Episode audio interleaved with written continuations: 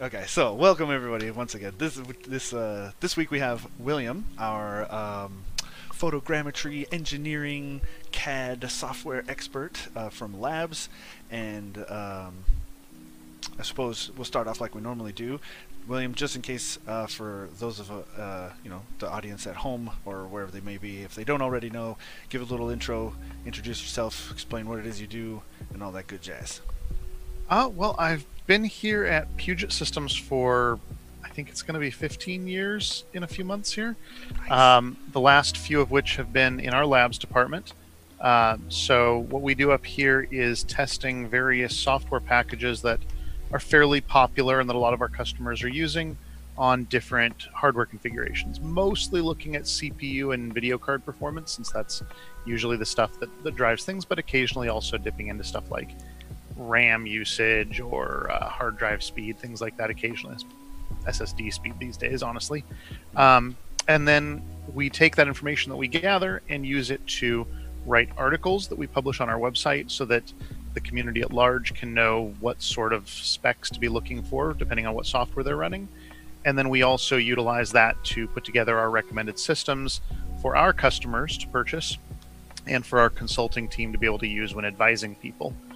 Um, and then occasionally we do things like this Q and A's and webinars and trainings and stuff as well. Yeah.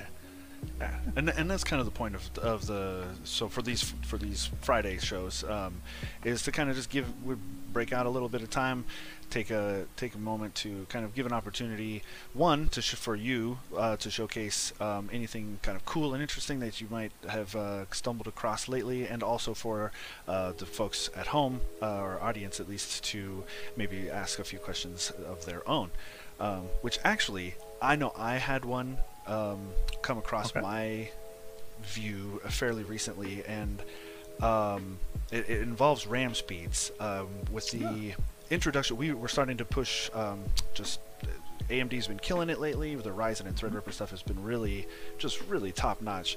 Yeah. And um, a question I know that we've covered in the past, but one that has come up a lot more often recently is how come we only offer uh, 2666 RAM speeds when uh, AMD Ryzen and Threadripper are capable of supporting higher speeds?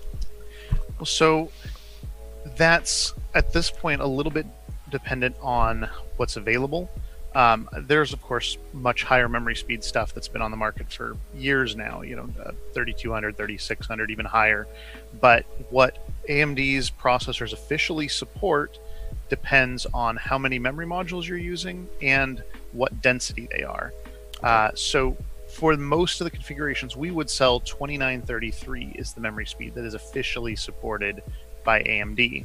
Okay. However, it's hard to find 2933 megahertz memory that is on their QVL lists for motherboards and widely available and from reliable brands and all those things. You can find higher speed memories, but again, we we don't like to push past manufacturer specs because that's a form of overclocking and it can lead to reduced stability and things like that. And there's not a huge performance benefit. Sometimes there's a few percent, but in our opinion, stability is more important than a little tiny bit of performance because if Right. you end up losing hours of work at some point because of a crash or a blue screen or something, you've wiped away all the benefit you would have ever gained from having that memory.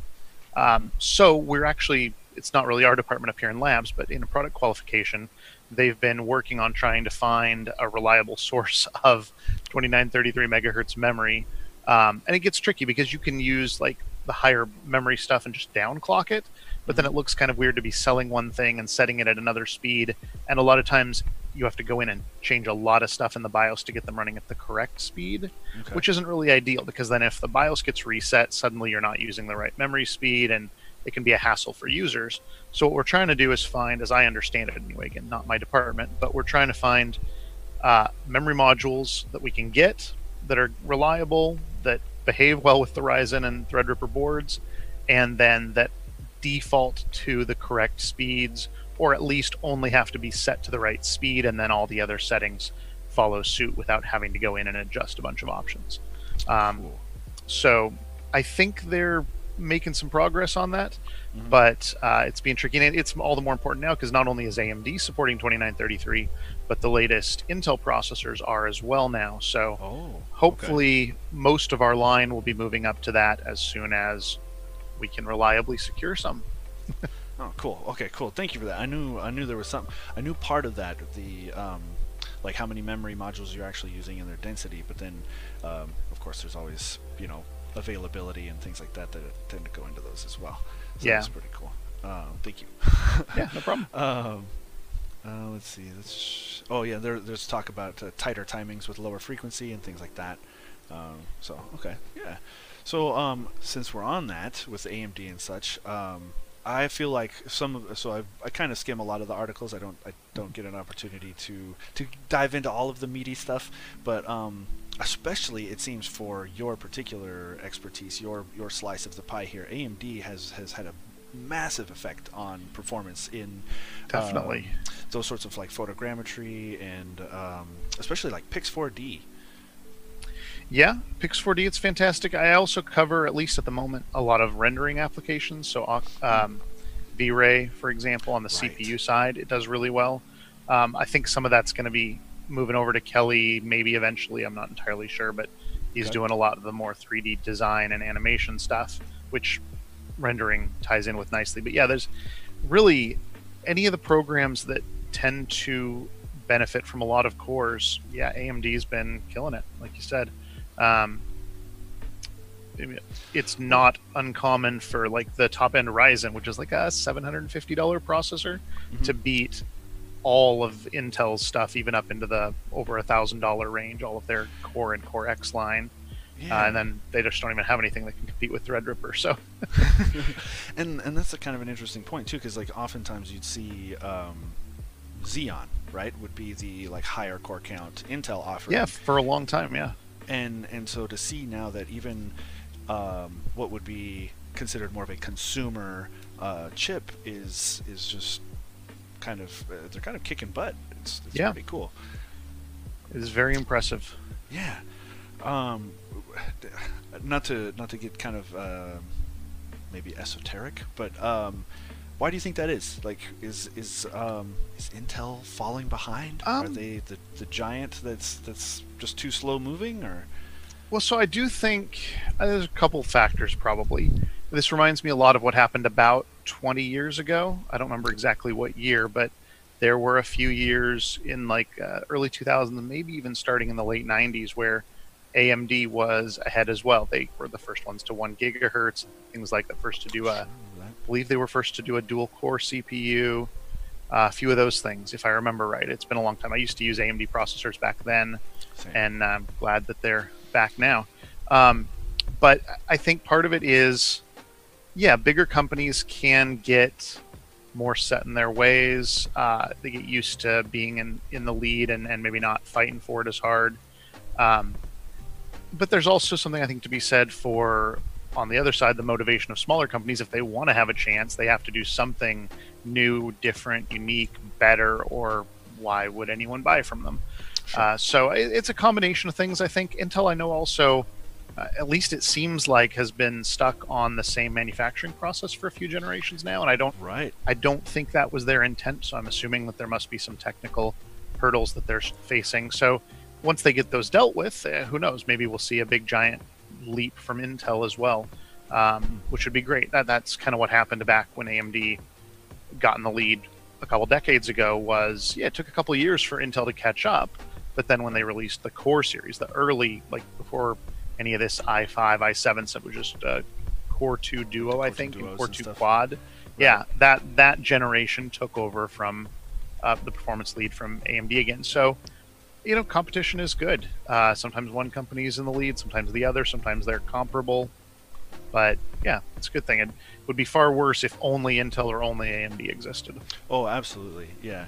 It, and it, and it, it is interesting to me to to see that um, you know AMD has what seems to be a a uh, a manufacturing process with the seven nanometer lithography. Right, it's a lithography thing. Um, Yeah, I don't know all it's the technical curious- terms. it's curious that Intel, being the the Goliath that they are, that they can't seem to figure it out. And uh, yeah, kind of. I'm not entirely sure. I know when you're dealing with stuff. I mean, these things are measured nanometers, which is absurdly small, almost yeah. unimaginably small for you know normal humans. Uh, so there's a lot of weird hurdles, like you said, technical stuff to get through when you're dealing with that. And something can look good on paper, but then you actually try it and it doesn't necessarily always work out. Or one thing I know with chip stuff is so you might have something that works, but the yields are really bad. So only a small part of the oh. silicon actually ends up being viable and things mm-hmm. like that. And you know, you can't really go ahead with a manufacturing process if you're only getting 10% of the the product you're making to actually work. It's just not going to be cost effective. So sure. I'm sure there's a lot of weird stuff like that going on. I'm I'm no expert in chip design by any means, but right. I have been monitoring the industry for 25 years. So Uh, so I'm curious, what of of all of the softwares that you test and, and kind of have your fingers into, which one is the most fun for you to play around in? Oh, that's an interesting question. Um, I don't know. I don't actually end up spending a whole lot of time playing in the software. When you're developing a benchmark or something, you do. But once I've got those set up, it tends to be kind of just leave it alone for the most part. Um, photogrammetry stuff is pretty cool. Just the, the way it works is neat, uh, and getting you know watching how that you know comes together from just a bunch of different still images to a 3D model. Um, and that's probably the one that I end up playing with the most. Mm-hmm. Um, the engineering and architecture software and stuff that I test, honestly, that's that sort of stuff is so beyond me in terms of I, am not an engineer, I'm not an architect, so I can't appreciate any of that stuff that's going on. But I do take photos, and sure.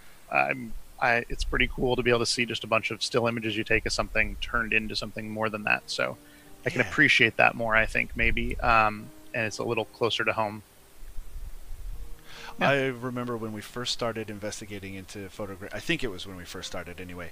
I happened to be a test subject, uh, and they took a bunch of bunch of photographs of me standing in the yes, warehouse. Yes, I remember and we, that. And we 3D printed a, a me standing there, and now, but even and as personally as as fun as that was for me personally, but it was it was so the the I guess the science that goes into it, the the technological achievement that is taking all of these, like you said, still frames and building like a 3D mesh cloud, all these this point cloud, I think is the yeah. term, and then and then being able to turn that into a 3D model and then slice it out and all that stuff. It was just mind blowing.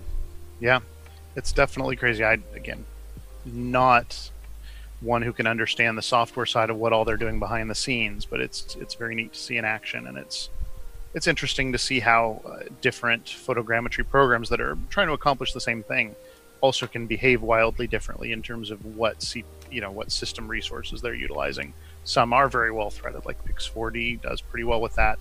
Uh, some aren't nearly as well threaded, need just fewer cores but higher clock speed. And that's actually one of the things I was doing testing on recently is um, some of those that don't benefit from as many cores.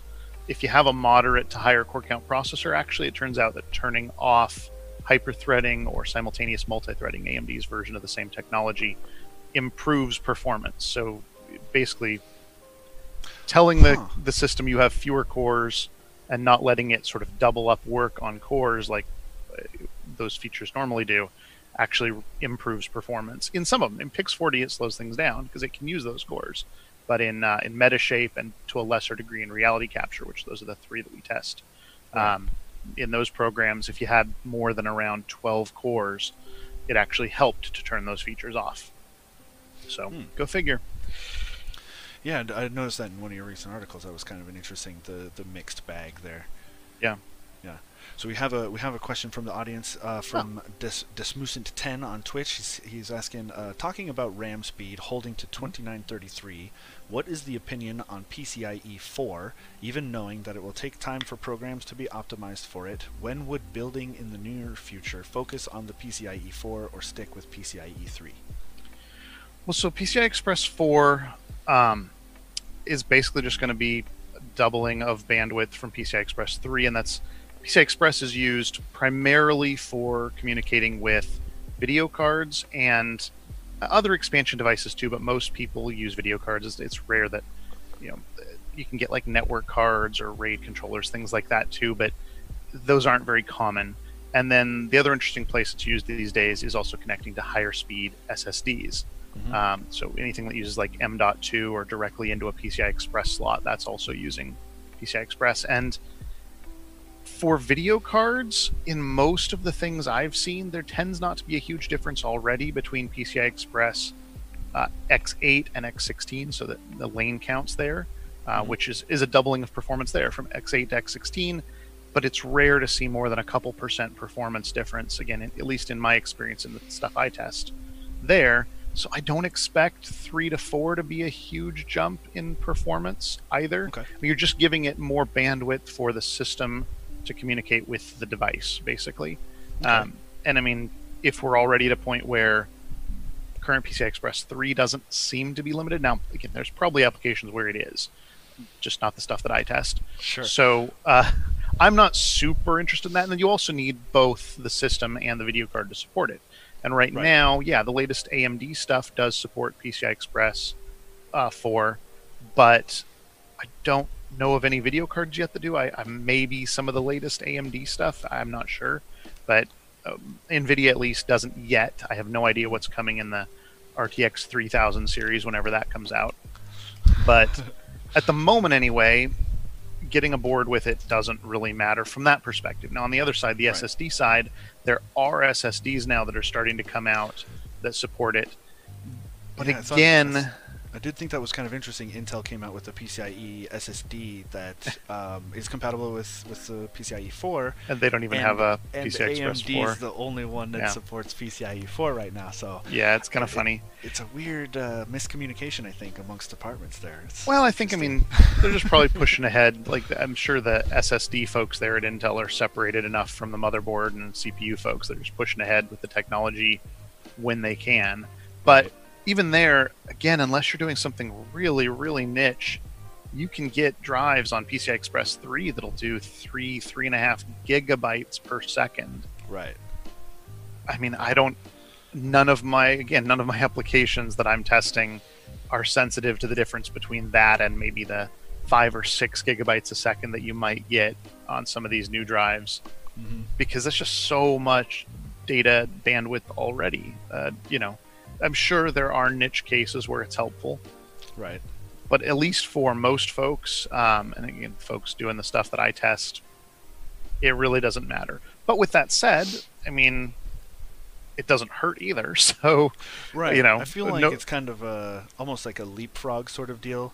It's like right Yeah. now it may not be necessary because like we're probably not even maxing out what we have now. But now that there is the the possibility, they have the opportunity. I think it gives um, it just kind of provides a bit more of a flexibility for the future.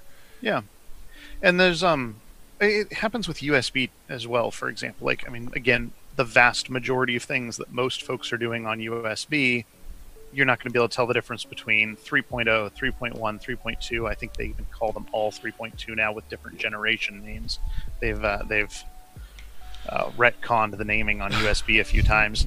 Uh, so, but again, I mean, if you're if you're talking about plugging in a USB thumb drive and copying over some photos, odds are that either the drive itself internally, regardless of what speed it can connect at, the memory internally probably isn't fast enough, or you're not copying enough for it really to make a huge difference. Whether you know you're getting 500 megabytes a second or uh, one gig a second or what it's anything these days. It, it's gotten to the point again, especially outside of like CPU and video cards themselves. There you can still see performance differences. So many of the rest of these things, memory speeds, bandwidth between devices through PCI Express or USB, are all so fast that it's it really doesn't matter all that much. I'd much rather have a high quality device uh, that used a slightly slower connection Mhm. than uh, you know a bleeding edge device, but that isn't as reliable or has some other weird thing, overheats or something stupid like that. So that's my perspective on it. Yeah. So we do have a we have another question from the audience. This one is from Eric. Um, he says, "Not sure if you mentioned it already, but uh, what are some of the more interesting uses of photogrammetry right now, and uh, what are the most common hardware configurations for those uses?" Well, so the hardware configurations, like I said, uh, I mentioned a little bit that it varies a lot depending on what software you're using. So Mm-hmm. the hardware configuration that's best for Metashape, for example, is not the same that would be the best for Pix4D and vice versa. Um, so you you want to look at the hardware configuration based on the software you're using more than the use case of what you're doing with the software. Okay. Um, but uh, you need, yeah, I could rattle off a bunch of specs, but it's, it's probably just as easy to just go look at our website. If you go to PugetSystems.com and look at the publications section, articles, you can even narrow down by specific application or just scroll through recent stuff and see. Uh, or you can go to our recommended systems if you want to see what we sell. But um, as far as use cases, I know one of the things Pix4D at least is recently doing, and I, I think other companies have done it with their software as well, but is kind of focus on um, like emergency response and crime scene stuff. So like they, they've, I think they even released a special version for this that has some a more limited feature set, but is designed to be run quickly in the field. Where, yeah, you know, they're able to take a bunch of pictures of like an accident, for example, uh, you know, Mhm. car accident, and get that done so they can reconstruct it later, and then you can clear out the scene more quickly instead of having to leave a car accident in place for hours while detectives are coming out and investigating things and preventing traffic the whole time, you know, blocking traffic. So you can Right. you can get things more quickly done that way, or you That's can get the results sent off to like somebody off site to uh, to do an analysis on or whatnot. Um, I've actually got some friends who are are in the um, a friend in the state patrol who does investigation stuff like that. I should ask him one of these days if he uses anything like that the next time I see him. But um, but yeah, some some interesting stuff like that. Uh, which again, I haven't played with that version specifically, but it's, it's doing the same sort of stuff with photogrammetry, you know. Uh, and they can use it, like I said, also for emergency response stuff. If you know you've got satellite data or aerial photography of a lot of the world nowadays, but it's Mhm. usually weeks to months, maybe years old, and being able to quickly come out with a drone and just do a quick survey and make a new map of a area that's you know changed because there was a flood or different things like that can be really helpful. So uh, th- that sort of stuff, like the emergency response stuff, That is pretty cool. pretty cool. Like, I mean, so from what I know of how photogrammetry works, you could you could essentially just very quickly take a whole bunch of pictures of the scene, bring it back home, and and recreate the the, the crime scene or or, or whatnot. Yeah. that's really neat. Wow. And then, of course, you could then go and take that and put it into something like Unity or whatnot, and then potentially be able to like actually walk around. Yeah, it actually reminds me. There's uh, there's a scene in Iron Man three, I think it was, Mhm. uh, that basically is that it's even it's more advanced than anything even that we have now because it's got holograms and you know it's a sci-fi movie. What do you expect? But it's yeah he yeah it's when he's reconstructing the scene where an explosion was, trying to figure out what happened and what his what his buddy Happy was like trying to point him toward uh, and stuff. So Yeah. um, Oh, same same idea. Uh, again, much done much to- fancier. Yeah, taken to maybe you know ten or fifteen years further in the future technology, but um, yeah, Ooh, it was kinda cool.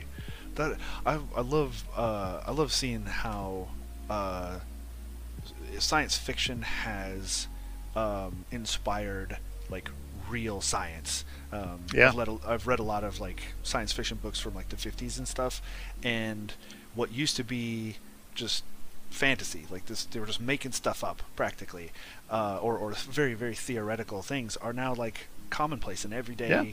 And and it's really it's just really cool because like as you as as things have sped up and progressed it's it's there's that line blurs so much Yep. and it's, it's very exciting yeah. Jules Verne was a master of that, but there's even stuff in like you know stuff in Star Trek and things that you know like yeah, it's pretty Yeah, crazy. it's really neat i love i love i wonder how much of that is um is just kind of um you know kids or young young people like growing up on that stuff and then saying you know what i'm gonna do it i'm gonna make that happen and Could be. I mean, certainly some. I'm sure there's some inspiration stuff. There's also probably a lot where, you know, writers or whatnot are able to hear about, you know, hear things that are being worked on and kind of project out what things are going to be like. Um, yeah. Yeah. Uh, let's see. Oh, hey, we have uh, we have some some cool folk here in the chat. Ant Pruitt says hello. Hello. Uh, let's see, just scrubbing through see if there's any questions or anything. Let, let me see. Okay, so without without necessarily spoiling anything you're not supposed to talk about, what are Okay. you excited for uh, coming up? Like, let's say the next Oh. year. Let's say the next year. We're we're kind of Hmm. halfway through this one. So, how, what do you think July 2021 is going to be like? And are, are you excited for anything in particular? Do you hope? Are you hopeful for anything in particular?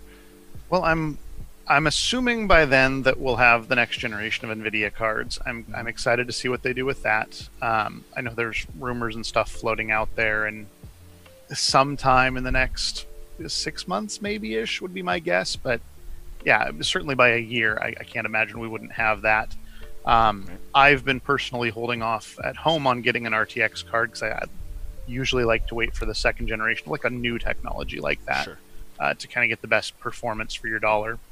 And I've got like I've got a 1080 Ti and a 1080 and a 980 and a 1060 at home on my four systems. so I'm not exactly way behind, but I've been holding Right. off on the, the RTX. But I'd love to get that and, and try out some games. I play a couple things that could benefit from RTX. So that'll be fun. Um, and I kind of am curious to see how much of a boost, you know, a lot of the um, rendering applications that use GPUs, so uh, V-Ray and Octane, and uh, the next version of Redshift will support it. It doesn't yet, the upcoming version will uh, support RTX. Okay. And I'd like to see how much of a generational improvement they have in that area, you know, going from their first gen to second gen of that technology. Um, what else? In the coming year. Um, I mean, SSDs are already so fast. That's, you know, it's always nice to see those keep coming down in price as they go up in capacity and speed. I like that. Right. Uh, you know, someday when we don't have to worry about hard drives anymore, it'll be nice. I am Um, convinced. I am convinced that we will, in very soon, uh, reach a point where there won't be a difference between like RAM and storage. It'll all just be non-volatile. It'll all be that fast. It'll all just be practically directly connected to the CPU. I mean, someday maybe.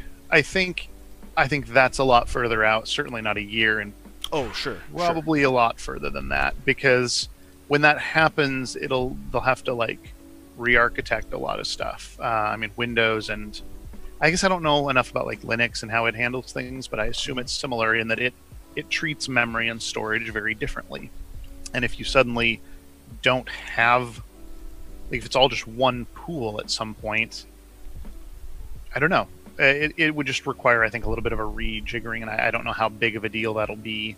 Uh, you know, especially for like legacy applications, will it? They'll have to do some sort of That's true. Maybe um, emulation or, or something. I, I, it probably will happen eventually. Yeah. Um, but I, yeah, I don't know. It- We'll see. I, I could be I could be uh, in a bit of a dreamscape because I, I don't quite Well- really understand how operating systems and, and the processing part works and how I vague vague understanding of the programming of how memory works versus storage and things. So I could be uh, uh, kind of blurring that up a little bit. Well, and it's I mean it's interesting because there's a lot more people don't usually think about it, but there's cache memory on the processors as well. So Right. really, for most systems right now, there's sort of four or five levels of storage, and in mostly that's only two layers are transparent to the user. You can see how much RAM's being used, and you can see what you know you actually have on your storage. But then there's most CPUs have three levels of cache in them, at least. Again, not a chip designer here, but as I understand it, uh, usually level one, two, and three cache, and those those will certainly have to be run because the CPU actually can't. My understanding, again, at least, is the CPU has to bring stuff into the cache to actually do anything with it. Usually, Okay. um, other than maybe like simple copying and stuff. But if it's actually running calculations, uh, so that those layers at least I think will always be separate. Mhm. Yeah, you might get to the point someday where everything else is just so fast that there's no need for system RAM for that temporary in between space. That would be Right. pretty cool. Yeah. But um, we'll see. See. It'll be cool. So we'd have another question from the from the chat. This one is from Ant Pruitt. Uh, he's asking, uh, "What are your thoughts on AMD and its pro rate pro grade cards? Uh, seems people uh, seems like people are sleeping on them. He's not much interested, but uh, they are fascinating. Yeah, so the um I haven't had a chance. I think we might have gotten a sample. It might actually be that one sitting over there behind me. Um, of one of the new oh goodness, what are they gonna I'm gonna butcher the name probably now. Because they've gone from being FirePro to Radeon Pro and now I'm not get- even sure. I think I it? think it might Do still be called see it? Radeon Pro. I don't know if I. I'm honestly Oh. not sure, but um, it's uh, it's um, in general in the last few years, loving AMD CPUs. Mhm. AMD video cards have not been as impressive. Um, I mean, in some ways, they're just they don't have a feature yet that competes with NVIDIA RTX, for example. Okay. Uh, so, like on the rendering side, there's just no way they're going to match. And um, I've had more weird driver issues. The few times I have tried to test them, there have been strange driver things going on and stuff. So, um, I tend not to find them as appealing. Um, okay.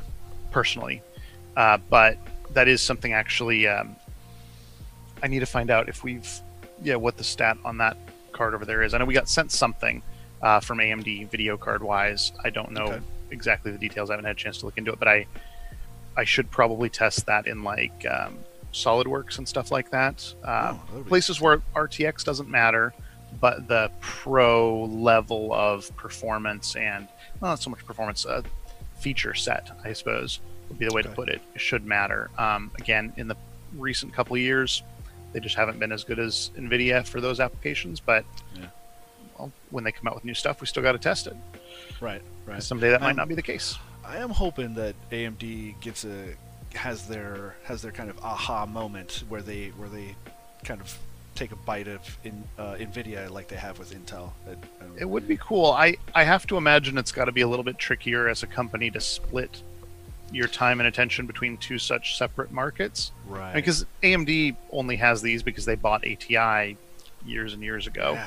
yeah. Um, and uh, I don't know. It it doesn't seem since that happened. It doesn't seem like they've made as big a strides on the video card side as they have on the CPU side.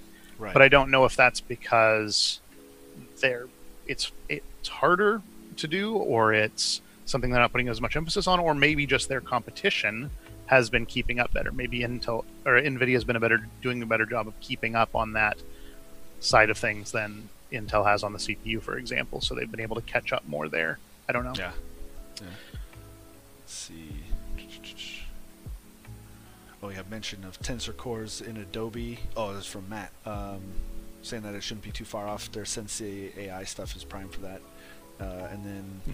After Effects using C4D and using Redshift renderer. Know. That went a little over my head. uh, let's see. Let's see. Let's see. Didn't stop trying to innovate when they were ahead. Intel really slept on their laurels since Sandy Bridge. That does seem to be the case. Like Intel kind of was like, "Oh, you know, we're we're the we're at the top of the mountain. We don't really have to try that hard." Um, and now and then AMD really kind of well, I would say bite at their ankles, but it, in my opinion, they really have come out ahead. It's Yeah. it's and Intel seems to be scrambling. uh, let's see, let's see, let's see, let's see. So I'm curious. Um, is it a is it a just a matter of of um, so with let me see how I phrase this. We're seeing more and more um, like computational processes, I suppose, being being written for for GPU, Mhm. but a lot of the software you you work with um, is still very much CPU.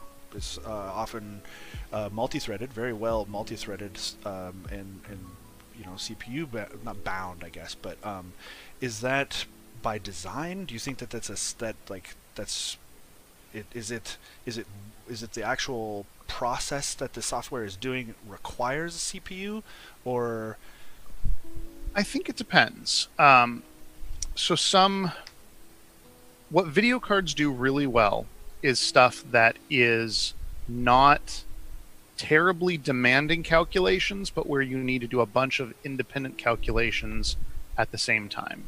okay. So, uh, for example, one of the reasons that it works so well with, yeah, exactly. One of the reasons it works so well with um, rendering, and and did even before the advan- advent of RTX and stuff, is because rendering, what we call rendering, when you're talking about things like that, and the term gets used in a lot of different areas. You can do video rendering and stuff, but specifically when you're talking about like 3D rendering and um, in the realm of animation and, and movies and stuff, is ray tracing or path tracing. Mm-hmm. And so what you're doing is you're calculating where one photon of light is going, what it's bouncing off of, how it changes color as it interacts with objects or moves through translucent objects, things like that.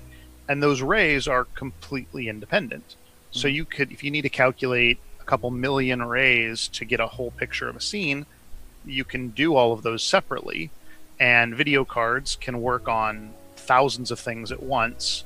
And so, you know, you code it correctly, you can do that on the video card and get very good results that way. Whereas a CPU can work on maybe 8, 10, up to 64 or 128 things, maybe at the most on the high end ones at a time. And it'll calculate each ray faster because it's higher clock speed. It's got uh, you know more processing capabilities per core, but it can't do as many at once. So uh, so things like that lend themselves very well to video cards. Um, and then you end up with those types of calculations on the other side of things. A lot of types of physics simulations and things like that. If you're trying to calculate, uh, again, it depends on the sort of thing, but some of them you have to know what happens. You know, if you're trying to calculate the next step, you can't oh. do that until you know what happened with the step before. So it's sure. sequential; it's not parallel. And in those cases, it doesn't matter. You could have a million cores, but if you can only be working on one at a time because of the way the calculations behave, you're not going to get any benefit from all of those. Okay. Um, and so a lot of, especially older software, stuff like SolidWorks that's been around for a long time, the simulation aspects of that will often be using fairly old and established, sometimes decades old methods of calculating that are very much sequential like that and, and don't see a benefit or uh, you know, even if they're newer, depending on the sort of calculations, they might just be limited in how many threads they can use, depending on what's going on. Mm, so okay. I think you see a lot of that with with more professional grade and established software that just doesn't change as frequently because what is there works, and you know, changing stuff you have to make sure that you're getting the exact same result. It can't be close. Rendering and stuff, you can you can do fudgy little tricks that just make sure the scene looks 99% the same as something else. And you know, nobody's going to notice when it's going by at 30 frames a second in a video or something. Sure. Uh, so you can get away with with stuff there that you can't necessarily when you're trying to calculate, say, the stresses on a bridge that you want to build. Uh, right. You know, that has to be exact. Uh, so I think there's there's a lot of that older, more legacy and more ingrained professional stuff tends to shift less quickly to newer technologies uh, and may just be doing calculations that just can't go in the same directions. Um, and uh, and so that's that's why it is still nice to have high clock speed, lower core count CPUs around, and that is the one area that Intel still has the edge in. Uh, the last couple generations, they've still maintained the best single threaded or very very lightly threaded performance. Uh, so usually we still recommend them for yeah engineering applications, uh, and a couple of the photogrammetry ones that don't utilize cores as well. Sure. Um, and uh, I feel like I'm forgetting a couple of the things I was going to say now because I went on off a long tangent. But uh, okay. Yeah, that's that's kind of how it goes. Um, so there's some stuff that can go over to the GPU. Oh, and uh, that's what I say. A lot of stuff's a, a blend, a combination, especially in hmm. photogrammetry. Uh, there's uh, most of these programs get some benefit from the video card in certain steps depending on what they're doing. Okay. The steps that are more well threaded, and then the other steps it'll fall back and just use the CPU because it needs to go faster but do less things. Uh, and then some steps are a mix of the two. So, um, yeah. All right. on. Uh, so there was another question, but also kind of led me to think of one myself. Um, so from from Desmusin to here on Twitch, it says, "Is there any real ties to some of the rumors that any GPU could actually take over all the work and eliminate the need for an x86 or ARM CPU in the next five to ten years?" But that led me to another question as well. I don't think so. I mean, again, some workloads will run mostly on the video card. Like if you're doing GPU based rendering, that's primarily on the video card. But there are still some steps where the CPU is feeding data to the video card, you know, the, sending the scene data to it or calculating, like if you're doing a rendering an animation, so there's, you know, where there's multiple uh, frames, the calculations in between each of those, what figuring out what's moving, what the new positions are, where the geometry is, and then sending that off to the video card for rendering. Some of that stuff is at least currently still done on CPU. And while maybe some of that could be done on the video card, clock speeds on video cards are nowhere near as high as they are right. on CPUs. So you'd end yeah. up with worse performance if you did try and push those steps off to the video card instead. So I don't think it's something where video cards are going to take over and there won't be a need for a CPU at all anymore. Mm. Uh, depending on the application, one or the other is sometimes more important, or it's a blend. Um, and um, yeah, it really depends on the application and what you're doing and what stuff is going on behind the scenes as to whether CPU or GPU or a mix makes sense. Okay. And so that and the mention of ARM actually inspired one one question for myself. So Apple, right, is um, I think it's official now. They are going to be moving to their own uh, their own custom ARM chip for their so hardware. Um, do you think that that's going to have a wider effect on the like PC landscape? Do you think you know Windows ARM and all that? I, mean, I know there's a there's a version of Windows out there. Yeah, there's a version of Windows that runs on ARM already. I honestly I've never tested ARM stuff. I mean, I know that's what runs most of our phones and tablets and things like that. My understanding has always been that ARM gives you better performance per watt uh, drastically, like uses much less power, mm-hmm. but that it doesn't, at least with most of the designs that are out there, doesn't focus on as high of absolute performance. You know, the, the clock speeds aren't as high, the total calculating capability, even if it's a multi core processor, doesn't tend to be as high. Now, that may just be because that's what the market has needed. I mean, that's what you want for tablets and phones that have to run off of relatively small batteries and last a day or longer. Uh, so you don't want a powerhouse in there that's pulling, you know, what some of these Threadripper chips will pull like 280 watts under heavy load, right? That would drain the battery in seconds, maybe minutes sure. at most. Yeah, right. Uh, so you know, and it would probably burn your hand while it's at it. Uh, yeah. So my understanding is that's what ARM's been used for traditionally. I don't know enough about the architectural differences to know if it can be scaled up to be competitive with x86 if you want it to be in terms of again that that single threaded performance. I know you can go wide with very high core count stuff in a similar vein to video cards and GPUs, where you can have a lot of you know cores but at a low clock speed. That's uh, used, I think, a lot in cloud servers and stuff. But yeah, I, I don't know if you can get as high of just single threaded and lightly threaded performance that way. I guess we'll find out as Apple makes that transition. Sure. Um, uh, I could certainly see if it if it does. I mean, who knows? I don't know what the big what are the big names in ARM CPU manufacturing? Is it like Snapdragon? That's yeah, yeah but is it Qualcomm? Is that? I, I, think that's the that's the model is Snapdragon or the family. Okay. Um, but I think it's Qualcomm. I, am not entirely sure. Again, that would make way sense. outside that my sounds, experience area. Yeah, but it would be interesting to see them come out with a a desktop class CPU and motherboard. I mean, they would have to be the whole ecosystem, right? Um, and the thing you would run into, I think there again, there are Windows. There's versions of Windows designed to run on that for tablets and stuff, and I'm pretty sure Linux can run on just about anything. Um, but the software that runs on top of the operating system, I would assume there would have to be some translation layer there for stuff written for x86 architecture in order to run on that. So you'd probably have some penalty there. Mm-hmm. I suspect Mac is, or Apple, I should say, is probably going through and rewriting or has written maybe already a lot of their stuff native for that architecture. Okay. Um, which would of course help performance there. Uh, I, I, don't know, but that would be something that would be, I think, a hurdle if you were to suddenly have that available as a, a third competitor to Intel and AMD on the CPU side. Uh, but it would be interesting. Um, yeah, I, am curious. I'm curious to see how how things um, might change uh, in the future. Yeah. Yeah. Uh, are there? Is there anything?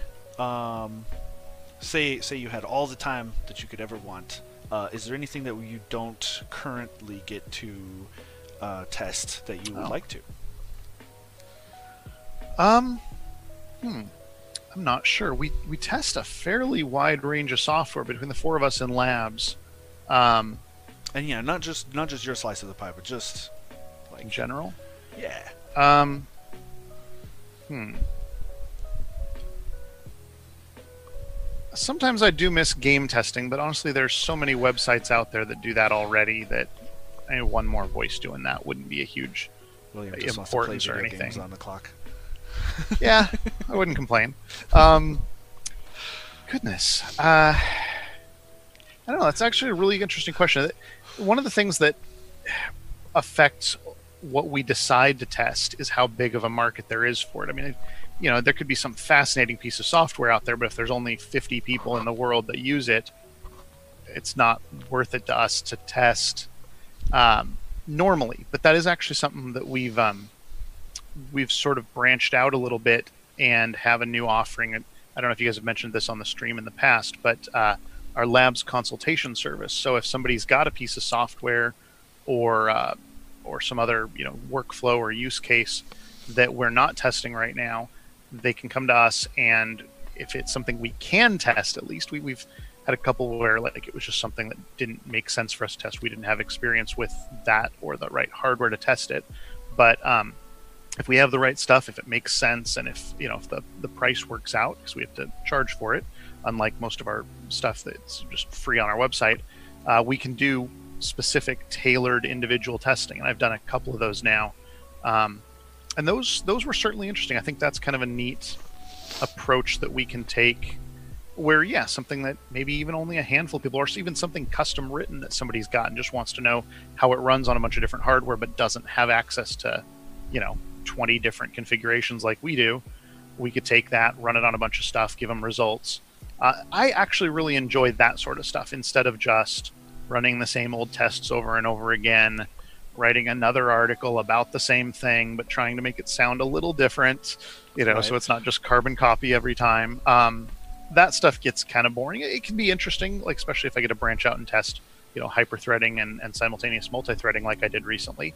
But um, i like that stuff that's different and um, yeah that's that's a pretty cool thing so I'm, I'm glad we've been able to start doing that and i think it's useful I often get questions about uh, audio production and and and uh, Oh. digital audio uh, DAWs, right? DAW Yeah. stuff. And uh, I know that's that's that's been something we've wanted to look into. Um, but I'm also I'm just genuinely curious, like how much of an effect the hardware could have on something like like how how intense is audio production that you might need a big difference in in hardware So- configuration. I've only dabbled a teeny bit and mostly just in really simple stuff like recording voiceovers and doing very simple, you know, noise reduction and things like that. So I am no expert, but my understanding is the main thing with audio is that it has to be real time. So like uh, video or rendering or whatever, you know, you can go in, you can edit stuff. If it's a little uh, slow on the frame rate while you're watching it and, and, and editing, it's not a huge deal. And then eventually, it can take all the time it needs to to calculate the final product.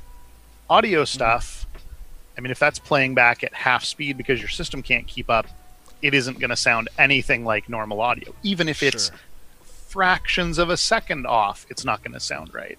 You're going to Okay. get pops or you're going to get weird stuff going on. So it has to be real time all the time. And I think that's the main thing that that probably people would want us to be looking at if we were testing that is Mhm. making sure that a system is snappy enough and responsive enough that it can keep up with audio in real time without latency or with acceptable levels of latency levels that you can't perceive um, and then how much you can throw at it that way like how many different audio channels can you have going at once and still Okay. keep that up um, Sure. that's my understanding of where it goes but it would be interesting i'm i'm not a musician or an audio guy really at all um, and i have a fairly weird taste in music so i i don't think i would probably be the right person to be doing that sort of stuff but um, that would actually be really interesting i'd love to see the the results and see like how we went about testing it um, Yeah. but it's definitely outside my own comfort and experience levels at the moment anyway um, but yeah, very interesting. It would just be cool to just to even learn a little bit more. Some folk here in the chat are mentioning things like when you have hundreds of tracks or instruments and vocals, it can load Yeah, the system. totally. Filters and compression take processing. So yeah, just part of it. Part of it's just to learn more about the, I suppose, the industry and what all goes into that sort of a thing. Yeah. Because yeah, it makes sense. Just like you would with video or or even um, a simul, you know, like a physics simulation or something. The more parts that you put into it, the more strength and, and you know hardware performance you're going to Yeah. need to make it work. I just Yeah. there's part there's a part of me that was like, man, how hard can audio really be? You'd be surprised. And again, yeah, it's not a huge deal maybe to be playing back a couple tracks of audio. Right. And I mean, like, yeah, you can. We're doing audio stuff right now. Like, there's no perceivable latency when I'm hearing you talk or anything. I mean, there's the video stuff, like the transmission over the internet, but it sounds okay. Uh, but you know, suddenly if you're doing, yeah, a whole orchestra. I mean, I guess I have no idea. I'm probably going to mess some stuff up. But if you had a bunch of different instruments all mic'd and singers and you know background stuff going on, and then you also a lot of times want to apply effects to some of that. Maybe you want to bring volumes up or down, or adjust waveforms, or add reverb. All those sorts of things uh, add processing power, and you have to be able to keep doing that in real time, constantly, without hiccups. So, yeah, that's it's definitely an interesting area, and it's also an area I think I'm under the impression that a lot of folks use Macs for, um, but that PC Hmm. stuff does exist for, and Right. uh, yeah, it would certainly be interesting to uh, to dabble in someday. Have you had anything um, lately? And let's say let's go back to maybe November of last year because I think that was a major CPU launch at that point. Um, anything kind of surprising or something? Anything that turned out um, different than you expected? Good question. Uh, let's see. Well, so the CPU launches, uh, Ryzen came out, I think, a little earlier than that, a little little further back in the fall last year. The the latest Ryzen stuff. Uh, Threadripper, I think, was around then, the third gen Threadripper, and then Okay. uh, I think it was into maybe this year, even before the very latest, the 3990 came out. Uh, the 10th gen refresh was just recently. Mm-hmm. Um, I think unexpected. Um, I was surprised that they came out with a 64 core Threadripper. I guess uh, to some degree, like when um, that they were able to go that far on consumer or workstation grade stuff, not server. Um, that was impressive, um, and I'm, I'm glad they did. It's it's a tremendous processor, but the performance it offers is in line with what one would expect given the the 24 and 32 that preceded it. Um, Yeah, because 64 core definitely has a Xeon feel to it. you know, Yeah, that, that, I mean, it's- super higher end, like almost server grade. it, yeah, oh, and then the the Threadripper stuff is akin to uh, AMD's EPYC. It's it's in the same architecture under the hood family, um, and that stuff's got high core count. That's kind of their version of Xeons.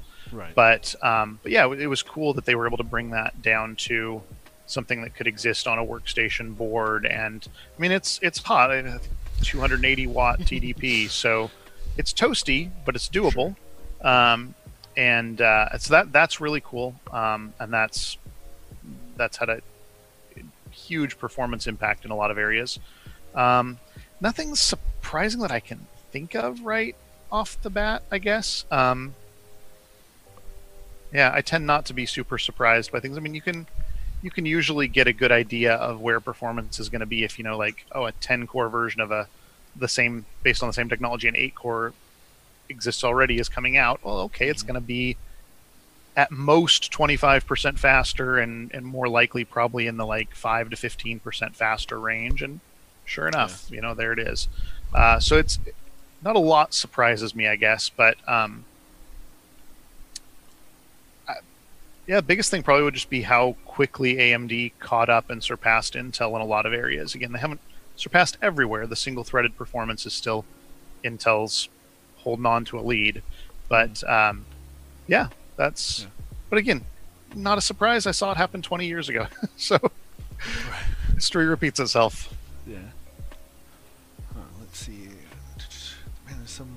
Uh, let's see. I got some talk talk. Good stuff going on in chat. Amongst there's like uh, talk about local accounts versus online stuff. Um, oh, what antivirus, anti-malware do you prefer for performance critical applications? This is I've honestly just used what's built into Windows for years and years now. Um, back in the day, I used to use AVG or Avast years and years ago.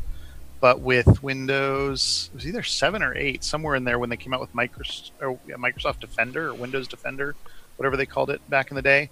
I switched over to that, and then now I don't even think I'm not even sure they use that name anymore but it's just the stuff that's built into Windows seems to be sufficient. Honestly, the the far bigger thing with virus and malware stuff is just being careful what you do.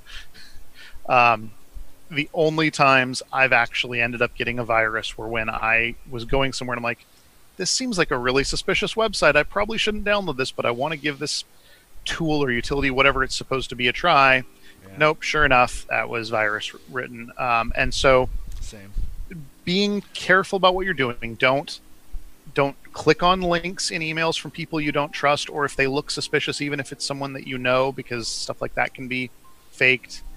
Don't intentionally go to suspicious websites. Don't download stuff from suspicious places. Uh, you know, have like a, a ad blocker if you are going to go to places like that because some stuff can come up through flash ads, I think, and things. Oh, yeah. Uh, and then if you are going to go do something intentionally silly like that, back your system up first so you can restore it. Um, and honestly, these days there's actually some pretty cool stuff in Windows where you can just have a virtual machine very easily set up and go do that in the virtual machine. And then that yeah. way, if something happens, you just blow it away and make a new one. Um, I I think that was. I don't think it's the latest 2004 release. I think it was 1909. That that version of Windows, I believe, is where they brought in uh, a real, real easy way to make just a, a, whole fully functional Windows 10 virtual machine right inside of Windows 10 Pro. I don't know if it's available in the home version, but in the Pro version at least. And um, yeah, set that up if you're going to do stupid stuff, because you're gonna you're not going to feel near as as bad if that goes sideways as if your whole Windows install does. So. Okay, one last question. Uh, okay. I'm gonna I'm gonna twist this one a little bit because um, I want to kind of hit a, hit on a larger topic from it. But uh, Nightlife66 on Twitch he says, um, "Whoops, where'd it go?" Um, what do you think about things like GeForce Now or the Shadow Blade trying to move everything into the cloud? Will PCs become more of just clients to big server farms, and people will pay places like Nvidia or AMD for server time? So I guess I suppose the bigger question there is like, is cloud is the the cloud going to kill your home PC? I I think for some stuff that will happen probably. I mean it. I don't like it. I like owning my own hardware, having control over what's in it, how it's going to perform, not having to depend on somebody else's server or how my internet connection is behaving that particular day. And I'm privileged, I know, to have like I think we have gigabit here at the office now. I've had gigabit at home for a few years, so I don't normally have to think about things like that. But um, I'd rather not depend on that. I'd rather have the stuff local, personally. And I think there are certainly, even with gigabit, uh, you know, that's about 80 or 100 megabytes per second that you're actually going to sustain through there if your computer and your internet connection and the server on the other end can handle it all. Right. But if you're doing like video editing or some of that sort of stuff can actually use a lot higher bandwidth than that. So I think cool. there's a, there's definitely areas that I think at least for a long time will stay local or at least the high end will. You might be able to do some stuff. Like you can actually go in and edit YouTube videos. Uh, you know, once you've uploaded them, you can go in and trim them and do things like that. But then you also have to wait minutes or hours for it to process on their end, and you can't go back and edit it once it's been edited, or while it's processing, you can't change it. So there's a lot of limitations to doing stuff like that. Um, and and games, for example, uh, one of the big things with games is latency, right? Like especially if it's depends. Uh, strategy games or something, maybe it's not quite as sensitive, but if it's a first person shooter or anything with a lot of action going on, racing games, you know, if you're adding an additional 100 milliseconds of latency for transmission to their server, their server doing the calculations, transmission back to you, rendering it, you're going to not have nearly as fluid and good an experience shooting your enemy or driving and, and you know missing a, a collision, things like that, just because of that extra latency, even if everything else looked as good and felt as good. So I think I think some stuff will stay local for a long time, uh, or we'll go to a split where some people can do it one way, some do it another, depending on what they, uh, you know, what they can afford. There will be people that can't afford local hardware, and so maybe for them, a subscription service online or something will end up making more sense. Sure, Um, sure. So I think we'll see things move around a little bit. It all just depends on the specific application. I personally prefer to keep everything as local as possible, but I'm also still the guy that has a big DVD collection and a lot of uh, you know video files and music stuff locally on my home network. Um, even when Netflix and Disney Plus and all those exist, so I, I use both, is what I'm saying, I guess. But I I like having the ownership personally. Well, I have to agree, especially when you brought up the like the internet speeds. Um, you know, 800 to or eight. You know, the we're talking hundreds of megabytes when my my laptop SSD is doing three gigabytes a second. Like, Yeah. there's yeah. So. Yep.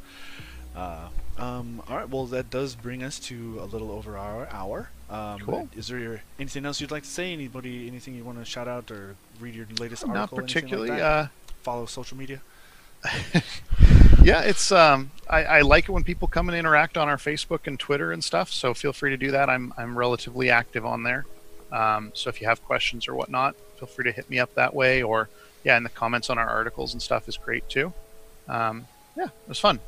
Cool. Well, thank you very much, uh, William, for taking a, a day, My a bit pleasure. of time out of your day, and uh, helping an- answer questions and have a bit of a conversation with our audience here. Yeah. Uh, and and thank you as well to the audience for, for joining us a little bit after lunch. Um, I hope uh, um, I hope you got some value out of it. I hope you join us next time. We do this every Wednesday and Friday at 1 p.m. Uh, Wednesdays we bring in uh, outside industry expert uh, to kind of do something similar, talk about their particular area of expertise, and um, you know answer some questions, give a little insight into their thing. And then on Fridays we have a member of our labs team, like William here, uh, basically do the same thing, kind of talk about what they do, how they do it, and uh, take questions from you guys. So Yeah. uh, mark your calendars: Wednesdays, Fridays, 1 p.m. YouTube, Twitch, Facebook, and Twitter. And um, yeah, I think that'll do it. Cool. See ya. See ya.